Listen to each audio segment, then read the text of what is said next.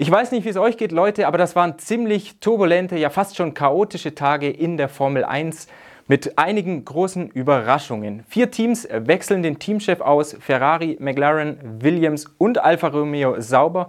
Und darüber möchte ich mit unserem Formel 1-Experten Michael Schmidt sprechen und dazu euch noch einen kleinen Rückblick auf das vergangene Formel 1-Jahr geben und natürlich einen Ausblick auf die kommende Saison 2023. Schmidti, bevor wir loslegen, noch ein kleiner Hinweis in eigener Sache. Das hier wird das letzte Formel Schmidt Video für diese Saison und auch das letzte Formel Schmidt Video auf diesem Kanal. Ihr müsst euch aber keine Sorgen machen. Es ist nur so, dass wir umziehen. Es wird einen neuen Automotor und Sport Formel 1 YouTube Kanal geben. Und zwar ist er bereits live. Ihr könnt ihn schon abonnieren. Er heißt ams.f1 und ab dem 23. 23. Januar 2023, so ist unser aktueller Fahrplan, werden wir diesen Kanal dann auch mit Inhalten bestücken, wie gewohnt mit unseren bekannten Formaten und natürlich mit vielen Hintergründen zu den Teams, zu den Fahrern, zur Politik innerhalb des Fahrerlagers und wir freuen uns schon richtig darauf und ich hoffe, ihr habt genauso viel Bock wie wir. Schmidti, dann legen wir mal los. Ich würde sagen, wir fangen mit den tagesaktuellen Punkten an, also was sich so in dieser Woche ergeben hat. Die ganzen Teamchefwechsel, Ferrari würde ich sagen, beginnen wir mal. Mattia Binotto, das war ja schon klar, 29. November, da hat er seinen Rücktritt eingereicht. Ich würde sagen, er ist gegangen, bevor er gestoßen würde, gestoßen wurde. Würdest du da mitgehen? Ja, absolut. Also äh, zunächst hat ihm ja John Elkan mal das, noch das Vertrauen ausgesprochen. Das war vor Abu Dhabi, aber als er dann heimkam und obwohl man dann ja den zweiten Platz gesichert hatte in der Konstrukteurs-WM, äh, wollte er nochmal ein Gespräch mit der äh, Ferrari- oder FCA-Führung, also John Elkan und äh, Benedetto Vigna, dem Ferrari-Präsidenten. Und da kam keine Rückmeldung mehr. Und da wusste äh, Binotto, dass das Spiel aus ist, dass man ihm einfach nicht mehr vertraut. Und er hat dann selber die Reißleine gezogen. Und das hat dann ähm, die Leute, die ihn loswerden wollten, ein bisschen in eine Zwangslage gebracht. Man hatte natürlich mit äh, Fred Vasseur schon den Nachfolger also ausgeschaut, bloß man hat dann irgendwann mal gemerkt, dass Fred Vasseur auch noch ein paar Nebengeschäfte hat. Er hat ein paar andere Firmen. Er ist so eine Art Fahrermanager. Theo Pourcher gehört ja zu seinem Kader. Das geht natürlich nicht als Ferrari-Teamchef. Äh, äh, da kann man keine Nebenjobs haben. Außerdem muss man äh, rund um die Uhr in Maranello sitzen, was, äh, was er ja in, in, in Hinwil auch nicht gemacht hat. Also da musste nochmal nachgebessert werden. Das war dann ziemlich peinlich. Deswegen hat man das auch mit Verzögerung dann äh, bekannt gegeben. Es gab sogar zunächst Gerüchte, dass es bis ins neue Jahr dauern würde, bis man ja bekannt gibt. Man hat sich das wahrscheinlich äh, für viel Geld erkaufen müssen, dass er eben jetzt wirklich ein Ferrari-Rennleiter ist, äh, der, der auch äh, den ganzen Tag im Büro sitzt, da unten in Italien und das hat die ganze Lawine dann losgetreten, als dann bekannt wurde offiziell, dass Vasseur der Nachfolger von Binotto wird. Du sagst peinlich, was FCA-Chef John Elkan da getrieben hat, so die ganze Nummer um Binotto, um Vasseur, dass man ihn nicht direkt dann als Nachfolger bekannt geben konnte. Muss man Angst um Ferrari haben? Ja, ich würde mal sagen, mein Ferrari ist das Team, das in den letzten 15 Jahren am häufigsten die Rennleiter oder die Teamchefs äh, gewechselt hat. Und wenn man sich die vier oder fünf Wechsel anschaut, dann muss man sagen, es ging jedes Mal wieder zurück. Also äh, Konstanz ist wirklich das Beste in dem Geschäft und äh, die haben sich da meiner Ansicht nach keinen Gefallen getan. Ich meine, wenn ein zweiter Platz in der WM äh, äh, nach zwei schlechteren Jahren ohne Sieg äh, der Grund für eine Kündigung ist, äh, dann hat äh, was ja auch nur eine kurze Halbwertszeit, weil ich glaube nicht, dass die nächstes Jahr Weltmeister werden, außer sie haben per Zufall ein super Auto über den Winter gebaut. Also ich glaube, das geht eher rückwärts, äh, wieder auf Platz drei oder so. Und äh, äh, da, wie, wie, gesagt, wenn, wenn, wenn das der Anspruch ist von Ferrari, dass man unbedingt Weltmeister werden muss, das kann man eigentlich fast gar nicht erfüllen. Ja, du sagst, dass Konstanz ist eigentlich der Schlüssel. Wenn wir uns Christian Horner bei Red Bull anschauen, ewig dabei. Toto Wolf bei Mercedes, ewig dabei. Es gibt so Stimmen innerhalb von Ferrari, die sagen, ja, manchmal löst so ein Trainerwechsel sowas wie eine Aufbruchsstimmung auf. Bei uns ist eigentlich das Gegenteil der Fall. Innerhalb von Ferrari, die Stimmung ist eher gedrückt, ist gedämpft. Manche sagen sogar, der Wechsel Binotto zu Vasseur, der wirft uns jetzt mal in der Rundenzeit eine halbe Sekunde zurück, weil das, diese ganzen Unruhen einfach da sind. Kann man das so pauschal sagen? Ist es vielleicht sogar zu überspitzt intern? Ja, auf jeden Fall. Ich glaube, die Aufbruchstimmung war schon da. Ferrari hat gemerkt, äh, es geht voran. Sie haben Blut gelegt. Natürlich, es war ein bisschen unglücklich, dass die ganzen Erfolge im ersten Teil der Saison waren, im zweiten man etwas zurückgefallen ist. Aber ich glaube, man hat die Gründe erkannt. Äh, das war einerseits natürlich der Motor, der zunächst mal der stärkste im ganzen Feld war, aber dann musste man ein bisschen Leistung zurücknehmen, weil man eben dieses Problem mit den Ventilen bekommen hat. Das wurde jetzt ausgebessert. Also man kann davon ausgehen, dass Ferrari im nächsten Jahr wieder so gut anfängt mit dem Motor wie in diesem Jahr. Und da ja alles eingefroren ist, kann die Konkurrenz da auch relativ wenig machen. Das war das eine. Und das andere, man hat einfach, weil, weil man die Panik bekommen hat, dass der Red Bull so schnell auf den Geraden ist, äh, es in der Aerodynamik wirklich ein Schritt ist, ist man zu weit gegangen, man hat es übertrieben. Das war dieses Upgrade da in Frankreich und man hat zwar Abtrieb gewonnen. Das Problem war, er war nur instabil und das hat dann im Endeffekt im Rennen die ganzen Reifenprobleme verursacht. Also insofern, ich glaube, Ferrari weiß, was man falsch gemacht hat und sie kommen natürlich auf einer besseren Basis ins nächste Jahr als zum Beispiel Mercedes, die zwar auch wissen, was schiefgelaufen ist, aber das Auto war im Endeffekt natürlich nicht so gut wie der Ferrari. Wenn wir uns jetzt die Vita von Fred Vasseur anschauen, er war viel im Nachwuchsbereich tätig, hat das ART-Nachwuchsteam aufgebaut, mitgegründet. 2016 war er für eine kurze Zeit Teamchef bei Renault. Da gab es ja Unstimmigkeiten mit Cyril Abiteboul. Da ist er dann gegangen, hat Mitte 17 bei Alpha Sauber übernommen. Jetzt gibt es Leute, die sagen, bei Ferrari offenbar wurde Vasseur eben den Mitarbeitern so verkauft. Er ist einer, der mit wenig Mitteln viel erreicht hat. Kann man aber eigentlich gar nicht so sagen, das auf Ferrari zu übertragen, oder? Das ist ja eine ganz andere Hausnummer. 900 Mitarbeiter, Motorenabteilung. Genau, also äh, ich meine, natürlich ist das Budget Cap da und das ist für jeden gleich, auch wenn der Alpha Sauber in diesem Jahr noch 10 Millionen Dollar drunter gelegen ist. Aber im Endeffekt kommt er in eine riesige Mannschaft mit, unglaublichen, äh, ähm, mit einer unglaublich guten Infrastruktur. Äh, ich will auch Vasseur gar nicht schlecht reden in, dem Fall. Er ist eigentlich ein armer Hund meiner Ansicht nach. Er kommt jetzt in eine Situation rein, in der man eigentlich fast nur verlieren kann. Es ist fast unmöglich, dass man dort ansetzt, wo jetzt Ferrari gewesen ist. Eben, die kam ja aus dem Nichts oder aus dem Keller, kann man sagen, haben sich dann stetig verbessert und hatten in diesem Jahr ein wirklich gutes Jahr mit ich glaube, der, einer guten Hoffnung, dass man nächstes Jahr wirklich um die WM äh, fahren kann. Und äh, das muss er jetzt liefern. Und er hat ja keine Verbündeten da unten. Also ich, es heißt zwar, dass er unter Umständen Simone Resta, den Chefdesigner von Haas, wieder zurückholt. Den kennt er von Sauberzeiten, aber dann wäre das einer. Wie gesagt, damals Jean Todt vor 1996, äh, als er gekommen ist, er hat dann, ähm, Entschuldigung, 1993, als er gekommen ist, er hat dann Schritt für Schritt Leute ins Team geholt, äh, denen er vertrauen konnte. Ich glaube, diese Nummer kann Vasseur so nicht durchziehen. Was muss denn Vasseur zuerst machen?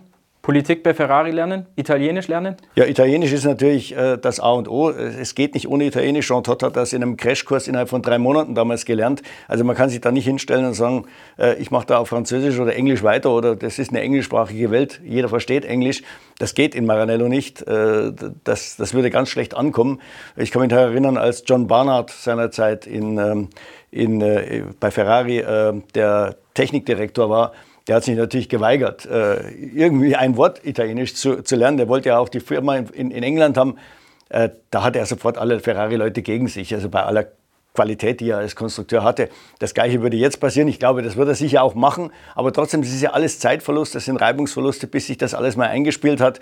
Also er kann eigentlich nur hoffen, wie gesagt, dass Ferrari ein gutes Auto hat und dass sich dann vielleicht durch frühe Erfolge alles so einspielt und, und die Mannschaft dann einfach so weitermacht wie bisher und er sie dann laufen lässt. Ne? Kurze Zwischenfrage an euch. Ferrari, neuer Teamchef, Binotto weg, Vasseur rein. Guter Move von Ferrari oder wirft es die Scuderia eher zurück? Lasst es uns in den Kommentaren unten wissen. Schmidi, vielleicht kann man so eine Überleitung hinkriegen zu Alpha Sauber, wo Vasseur vorher CEO und Teamchef war.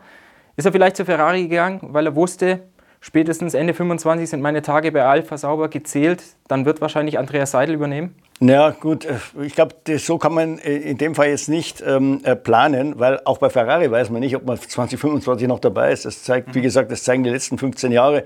Da war äh, nach Jean Todt war Dominique Kali, dann, dann Mattiacci, dann Arriva Bene, dann Binotto, jetzt Vasseur. Also fünf Leute in 15 Jahren. Äh, rein statistisch ist er dann 2026 wieder weg. aber äh, ich glaube, so kann er nicht planen. Aber natürlich, äh, Ferrari-Rennleiter, das ist, äh, das, das, ist, das schon ein Posten. Ultra, ja, genau. Also als Teamchef ist es eigentlich schon das. Äh, äh, viel, viel mehr geht nicht. Auch wenn der Posten natürlich ein Schleudersitz ist und, und das Maranello ein, ein Pulverfass ist. Aber das irgendwo wird das irgendwo jeden reizen. Gut, manche, die natürlich einen sehr guten Posten haben, wie Christian Horner, die sagen, also das muss ich mir nicht antun, ich bin bei Red Bull auch gut aufgestellt. Aber jetzt für Vasseur ist es auf jeden Fall ein riesiger Aufstieg. Sein Nachfolger bei Sauber, Andreas Seidel, aber nur als CEO der Sauber-Gruppe. Warum ist er nicht Teamchef? Äh, ich glaube, der, der, Andreas Seidel wird Teamchef, aber das wird eben auch erst 2025, 2026 sein. Im Moment wird er im Hintergrund für Audi sauber aufbauen. Äh, man will ihn ein bisschen aus der Schusslinie nehmen. Audi ist ja offiziell noch gar nicht an Bord. Äh, sie sind nur Motorenlieferant. Bis jetzt haben sie noch nichts gekauft. Das geht dann in, in, äh, in kleineren Schritten äh, und man wird dann erst so 2025 wird dann eigentlich Audi erst die führende Kraft sein. Ähm, und so lange wird sich auch Seidel im Hintergrund halten. Später wird er dann diesen Posten übernehmen. Das heißt, man muss da jetzt einen finden, der das Team die nächsten drei Jahre führt. Aber das sollte eigentlich nicht so schwer sein. Ich kann mir fast vorstellen, dass man da vielleicht sogar einen aus den eigenen Reihen nimmt. Ja, McLaren hatte ja in einer PK gesagt, Seidel hatte sie vorgewarnt, er wird spätestens Ende 25, da läuft sein Vertrag oder wäre sein Vertrag ausgelaufen, Wäre er gegangen, hätte sich einer neuen Herausforderung gestellt. Zach Brown hat gesagt, da konnte ich eins und eins zusammenzählen. Da wäre er natürlich zu Audi gegangen. Wieso ist er jetzt vorzeitig dann aus seinem Vertrag entlassen worden, wenn der Vertrag eben noch so lange ja, gedauert hätte mit Seidel. Ist ja relativ ungewöhnlich, so einen Mann gehen zu lassen. Eigentlich ja. Auf der anderen Seite muss man sagen, wenn er eh weg ist, dann äh, bauen wir jetzt schon was auf. Weil bei McLaren ist es ja so, die glauben ja, dass ihre goldene Zeit kommt, wenn der Windkanal mal voll in Betrieb ist, wenn der Simulator voll in Betrieb ist. Die werden nächstes Jahr fertiggestellt. Das heißt, man wird aber erst 25 davon profitieren weil das neue Auto dann erst wirklich komplett in diesen, mit diesen Werkzeugen 24 gebaut werden kann. Und dann wäre es dumm, wenn man dann gerade den Teamchefwechsel hat, den, den leitet man dann lieber jetzt ein. Äh, und wie gesagt, da sind ja auch die Strukturen relativ eben von Seidel auch gut aufgestellt, sodass man eben jetzt auf dieser Basis mit einem, der das ganze System kennt, äh, schon die Arbeit fortsetzen kann, die äh, Andreas Seidel da eingeleitet hat.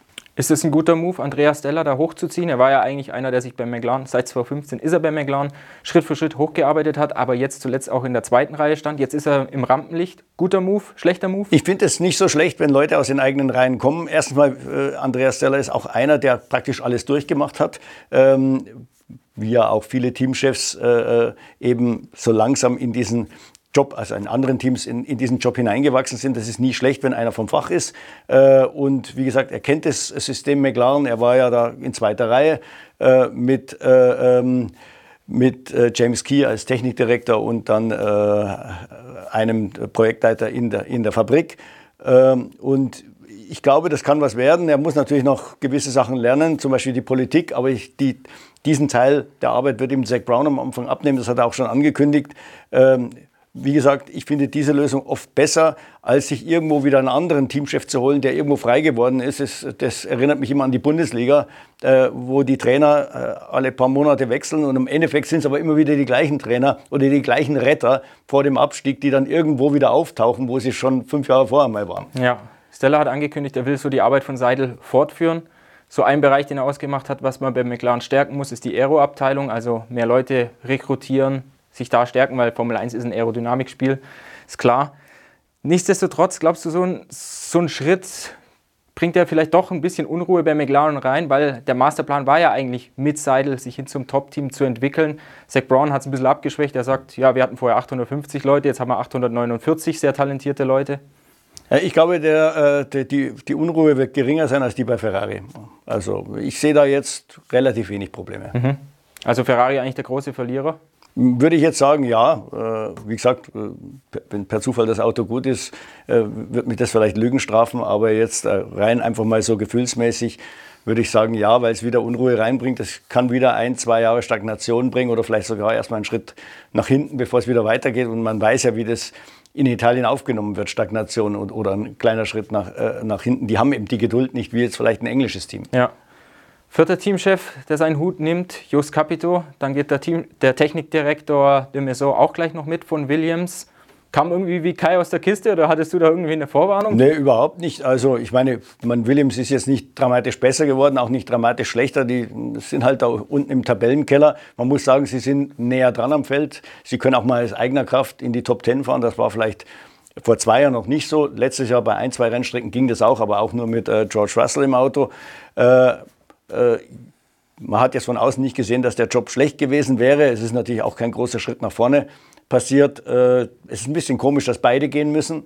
Ein bisschen verdächtig, um ehrlich zu sein. Ähm, weil wenn jetzt äh, Jos Capito sagt, okay, ich bin jetzt 63 Jahre und will mich langsam rausziehen aus dem Geschäft, okay, müsste man akzeptieren, aber warum geht dann der Technikchef noch mit, den er auch gebracht hat?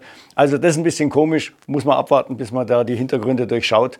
Aber auch bei Williams würde ich jetzt sagen, äh, die großen Namen liegen nicht auf der Straße, also als, als äh, Ersatz für den Teamchef. Äh, man hätte die Chance mal gehabt, vor drei, vier Jahren, die halbe Force India Truppe zu kriegen, als da ein bisschen äh, äh, Reibungspunkte gab und dann auch das Team übernommen wurde von, von Lawrence Stroll.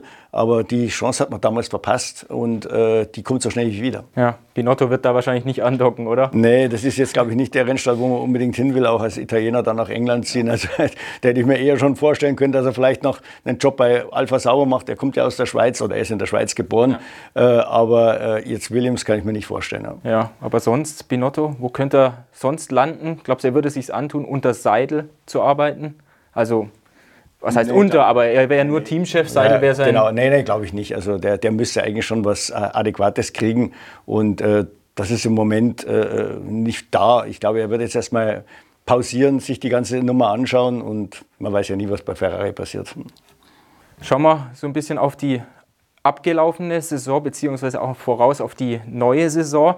Wenn wir jetzt uns das Ganze anschauen, wir haben Ferrari, Teamchefwechsel, wir haben Red Bull, da ist so ein bisschen die Unklarheit, wie die neue Ordnung wird, mit Oliver Minzlaff dort als ja, obersten Red Bull Sportchef eigentlich, also für die Gesamtgruppe Red Bull, aber wie sich das Ganze dann ja austarieren wird. Dann haben sie noch die Budget Cap Strafe ist Mercedes eigentlich der, der lachende Dritte, das einzige Team, Top-Team, das jetzt über den Winter in Ruhe arbeiten kann? Ja, würde ich schon sagen, weil dort bleibt alles stabil. Das Einzige, was sich bei Mercedes ein bisschen ändert, ist, äh, es wird wegen der Vielzahl der Rennen jetzt, man hat da dieses Jahr schon ein bisschen angefangen, man wird da nächstes Jahr so, ein, so eine Art Rotationssystem einführen. Wir werden viele Leute von denen wir eigentlich gewohnt waren, dass sie bei jedem Rennen dabei sind, nur noch bei der Hälfte der Rennen sehen oder vielleicht bei zwei Drittel der Rennen und werden dann durch einen anderen ersetzt.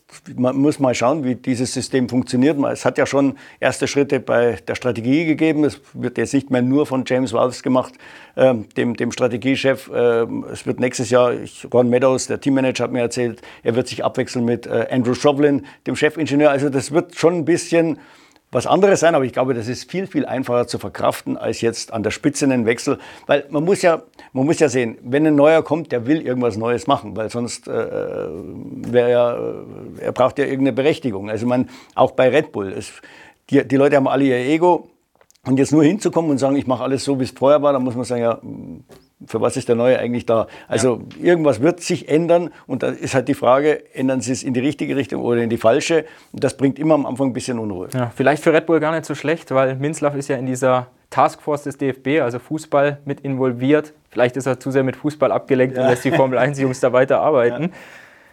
Letzte Saison, Schmidi, ein riesen Einschnitt bei der Formel 1, komplett neue Autos, neue Technik. Wie hat sich das Ganze aus deiner Sicht bewährt und war es der schlussendlich richtige Schritt? Äh, was die Action auf der Rennstrecke angeht, auf jeden Fall, man hat ganz klar bei fast allen Rennen gesehen, es ist jetzt möglich, äh, dass man wirklich über lange Strecken hinter einem anderen Auto herfährt, ohne dass dann das Auto anfängt, äh, zu viel Abtrieb zu verlieren und die Reifen zu heiß werden. Also hat sowohl Pirelli einen klasse Job gemacht, die Ground-Effekt-Autos, das hat funktioniert. Bis jetzt hat es noch keinen äh, kein, äh, Trick oder kein Schlupfloch gegeben, dass dieses Ziel eben des Hinterherfahrens, dass es einfacher wird, dass das verfälscht oder irgendwie verwässert hätte. Also der Teil hat auf jeden Fall funktioniert. Was, was ein bisschen enttäuschend war, ist, dass es am Ende dann doch ein Team gab, das haushoch überlegen war. Äh, hat sich am Anfang ganz anders angefühlt. Es war ein geiler Zweikampf zwischen Ferrari und Red Bull. Und wir haben alle noch immer die Hoffnung gehabt, dass der Mercedes vielleicht so zur Saisonmitte dann da ist. Hat sich alles nicht erfüllt, es ist in die andere Richtung gegangen. Red Bull hat sich im Verlauf der Saison immer mehr abgesetzt von den anderen, ohne dass das Auto jetzt dramatisch schneller geworden wäre. Natürlich haben sie Gewicht verloren, das war für sie sicher einer der größeren Schritte und haben da ein Dreizehntel Defizit zu Ferrari gut gemacht, was sie am Anfang der Saison hatten, eben einfach wegen des Gewichts. Das war im Endeffekt wahrscheinlich mit der entscheidende Faktor, auch die Nummer mit dem Motor, jetzt aus Sicht von Ferrari, äh, mehr als, als jetzt irgendwelche Aerodynamikentwicklungen. Ähm, das war vielleicht auch interessant. Die größten Fortschritte für mich in diesem Jahr kamen einfach durch Gewichtreduktion, egal bei welchem Auto. Der einzige, der auf dem Limit war von Anfang an, war der Alpha Sauber. Und man hat ja dann gesehen, die waren stark in der ersten Saisonhälfte, aber als die anderen dann eben Gewicht abgebaut haben, kamen die dann natürlich relativ zu denen näher. Äh, und das konnte man in diesem Jahr komischerweise durch Aerodynamikentwicklung nicht abfangen. Und ich glaube, es lohnt sich mal ein bisschen 40 Jahre zurückzuschauen. Das ging genauso los damals äh, mit dem Ground-Effekt-Auto. Der Lotus hatte, Colin Chapman hatte als erster die Idee. Das Auto war logischerweise haushoch überlegen, weil die anderen noch mit ja, kann man, Autos mit, aus dem Mittelalter gefahren sind, vergleichsweise. Aber dann, schon im zweiten Jahr, waren die Kopien besser als das Original. Äh, und zum Schluss dieser Ära, also nach fünf Jahren, äh, gab es sieben verschiedene Sieger, also sieben verschiedene Autos, die gewinnen konnten. Mhm. Das gab es nie vorher und nie danach mehr. Also es war unheimlich ausgeglichen. Das zeigt, dass diese Ground-Effekt-Autos relativ schnell an ein Limit stoßen, also von der Aerodynamik her, und dann einfach irgendwie Schluss ist und sich dann alle relativ schnell angleichen. Und das lässt mich eigentlich hoffen. Ja, die große Hoffnung, oder? Also, dass, wenn alle so ein bisschen anstehen, weil wir hatten es ja in diesem Jahr, die Top-Teams waren immer noch so eine gute Sekunde vor Alpine, vor McLaren, also vor dem Mittelfeld, mhm. dass sich das Schritt für Schritt zusammenschiebt einfach? Ja, wenn man zum Beispiel jetzt die ersten drei Rennen hernimmt in, in diesem Jahr, dann war der im, im Q1, das ist ja der einzige Moment, wo man alle äh, zehn Autos vergleichen kann, weil danach ist klar, die, die Rundenzeiten werden immer schneller. Man kann nicht eine Q3-Zeit mit einer Q1-Zeit vergleichen. Also wenn man sich das Q1 anschaut, dann waren in den ersten drei, Jahren, äh, drei, drei Rennen die, äh, der, der letzte vom ersten ungefähr so zweieinhalb Sekunden weg. Am Ende des Jahres äh, waren das nur noch zwei Sekunden, maximal. Oft auch bloß 1,7, 1,8 Sekunden. Äh, und das auf Rennstrecken, die schon selektiv waren. Also wenn man, ich zähle Austin mit dazu, ich zähle Abu Dhabi mit dazu und äh, ich hatte noch eine Rennstrecke, auch so eine 5 Kilometer Rennstrecke, äh, ist nicht Mexiko, sondern äh, es war Abu Dhabi davor, raus? Abu Dhabi war noch hinten raus, war davor noch eine. Ähm, Suzuka? Aus den Suzuka, genau. Also diese drei Rennstrecken, wie gesagt, im Schnitt waren das zwei Sekunden und weniger. Das heißt, die haben aufgeholt. Komischerweise war das Feld aber irgendwie mehr zersplittert innerhalb dieser zwei Sekunden. Aber wie gesagt, ich glaube, das wird sich, das wird sich relativ schnell angleichen. Das, das äh, Interessante an diesen Ground-Effekt-Autos ist ja, dass man eigentlich, wenn man, man ist sehr, sehr schnell in dem Bereich, wenn man versucht, den Abtrieb zu erhöhen, wo der Abtrieb dann instabil wird. Das heißt, es hilft einem gar nichts mehr. Also die Kunst ist es, genau diesen Kompromiss zu finden, wo der Abtrieb gerade noch stabil ist. Und das sind, weil jeder natürlich tiefer gehen will, aber nicht tiefer gehen kann, weil dann kommt das Bouncing, Bouncing zurück. Ähm, da sind relativ schnell Grenzen gesetzt. Also vorher war es ja wirklich so, man hat Abtrieb gefunden und es gab Rundenzeit. Jetzt findet man vielleicht Abtrieb. Ferrari ist das passiert in, in Frankreich. Die hatten mehr Abtrieb, ganz klar aber es gab nicht mehr Rundenzeit. Also es gab vielleicht auf die eine Runde ja, aber dann im Rennen hat man eben, weil der, der, der, der Anpressdruck nicht immer stabil war, hat man eben äh, mit erhöhtem Reifenverschleiß, erhöhter Reifenabnutzung äh, den Preis bezahlt. Ja, und Instabilität geht natürlich auch aufs Vertrauen vom Fahrer selbst, genau, also ja. der dann natürlich mehr zu kämpfen hat. Bei den Fahrern, wenn wir jetzt mal drauf schauen, wer war so dein Fahrer der Saison? Ja, man muss natürlich Verstappen sagen, wenn einer 15 Mal gewinnt und er hat ja wirklich klasse Rennen ge gezeigt. Er ist von Startplatz 8, 10, 14 einmal, glaube ich sogar, hat er gewonnen. Äh, äh, er hat, äh, äh, hat kaum Fehler gemacht, das muss man dazu sagen. Er ist wirklich sehr souverän gefahren, äh, ist auch im Zweikampf irgendwie fairer gefahren. Ich glaube, er war ein einziges Mal dieses Jahr bei den Stewards, was, was es vorher auch nicht gab. Er ist viel, viel ruhiger geworden. Ähm, und schon fast so ein Elder Statesman, muss man sagen. Also ganz, ganz klasse gefahren. Dann Alonso hat mich beeindruckt, auch wenn er weniger Punkte gemacht hat als Ocon, aber er war im Prinzip der schnellere Fahrer. Äh, er hatte wieder ein paar Rennen, die außergewöhnlich waren. Äh, äh von, wir, sind mal die Aufholjagden in dieser Saison durchgegangen. Er war fünfmal beteiligt, also am meisten von allen, die also aus einem schlechten Startplatz oder sagen wir einer schlechten Anfangsphase dann das meiste gemacht haben. Das zeigt, er ist er ist wieder da. Ähm, hat mich beeindruckt. Natürlich George Russell, der, wenn man jetzt mal die gesamte Saison hernimmt, auf dem Niveau von Lewis Hamilton gefahren ist.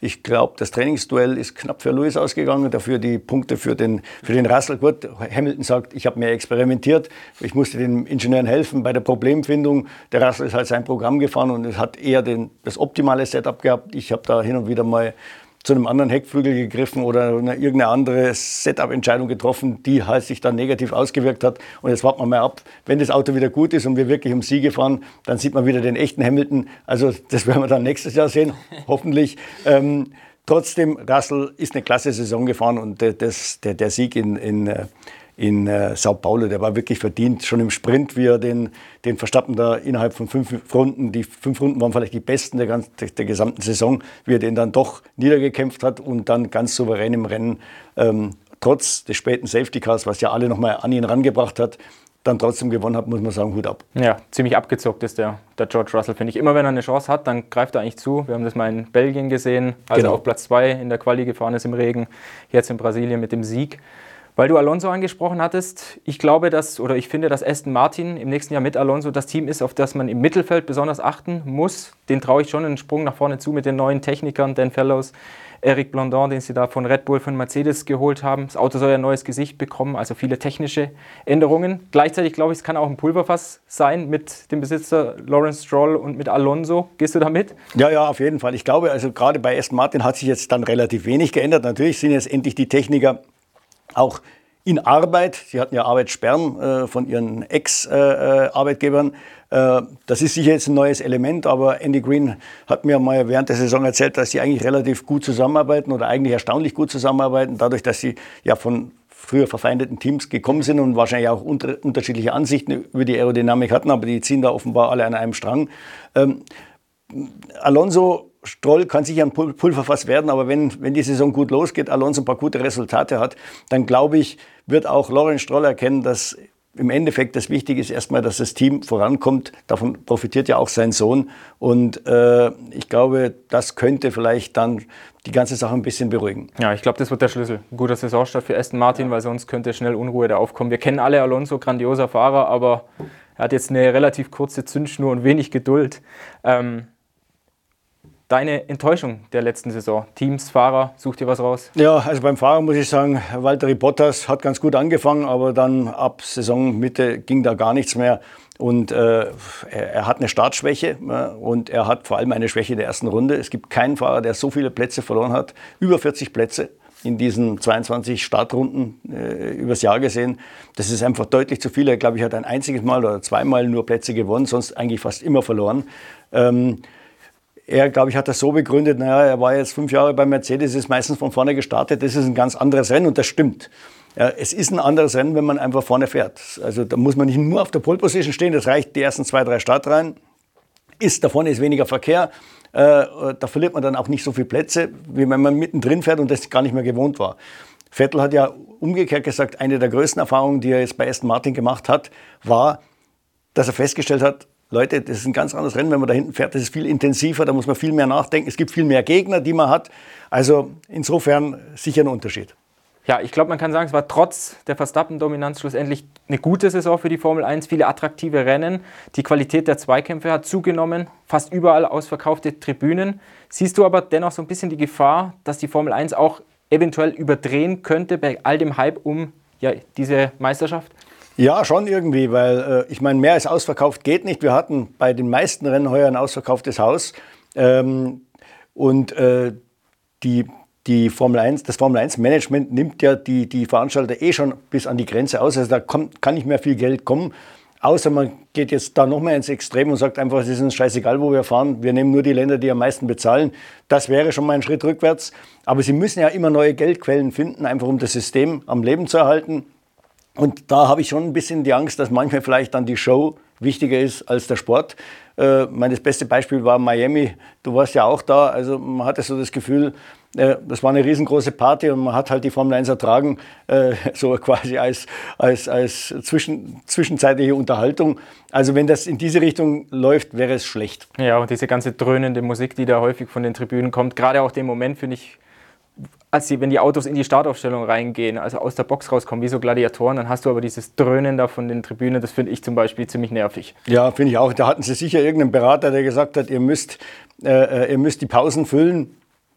Ist ja okay, es ist nicht mein Fall, aber wenn es unbedingt denn sein muss, angeblich sind diese ganzen amerikanischen Sportarten ja auch so gestrickt, dass immer Unterhaltung da sein muss, ob das jetzt American Football ist oder Basketball oder, oder Baseball, da gibt es keine Pausen, wo mal Ruhe ist. Das hat man jetzt irgendwie übernommen, aber wie du schon sagst, wenn die Formel 1 fährt, dann muss die Formel 1 auch die Musik machen. Das ist meiner Ansicht nach schon aus der Dramaturgie wichtig. Ich meine, wenn da noch äh, nebenher Disco-Musik läuft, dann entwertet es eigentlich die Autos, die dann rausfahren. Ja. Ganz zum Schluss noch, siehst du einen Fahrer, der im nächsten Jahr besonders unter Druck steht? Ich würde Oscar Piastri nennen. Ja, ich würde das auch so sehen. Also das wird sicher ganz interessant. Der, der Norris, das wissen wir alle, ist eine, eine absolute äh, äh Weltklasse-Nummer der, der wird ganz, ganz schwer äh, äh, zu biegen sein.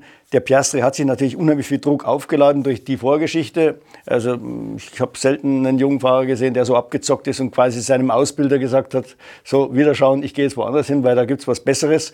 Äh, und äh, der da offensichtlich auch keine Probleme mit hat. Und im, beim ersten Test war er schon mal relativ schnell unterwegs. Ich glaube, der, der Junge ist wirklich nicht nur gut im Rennauto, sondern auch äh, stark im Kopf. Und das wird wahrscheinlich eins der interessantesten Duelle nächstes Jahr werden. Absolut. Ja, liebe User, das war's mit unserem großen Jahresrückblick hier bei Formel Schmidt und natürlich unserem Ausblick schon auf die kommende Formel 1-Saison. Wie gesagt, unser Formel 1-Kanal, der zieht um, ams.f1. Ihr könnt ihn abonnieren. Ab dem 23. Januar werden wir ihn dann mit Inhalten füllen, mit Hintergründen, wie vorhin schon anges angesagt. Natürlich auch mit dem ein oder anderen Interview mit den Protagonisten. Ich glaube, da könnt ihr euch auf was freuen. Wir wünschen euch eine schöne Weihnachtszeit und natürlich einen guten Rutsch ins neue Jahr. Servus.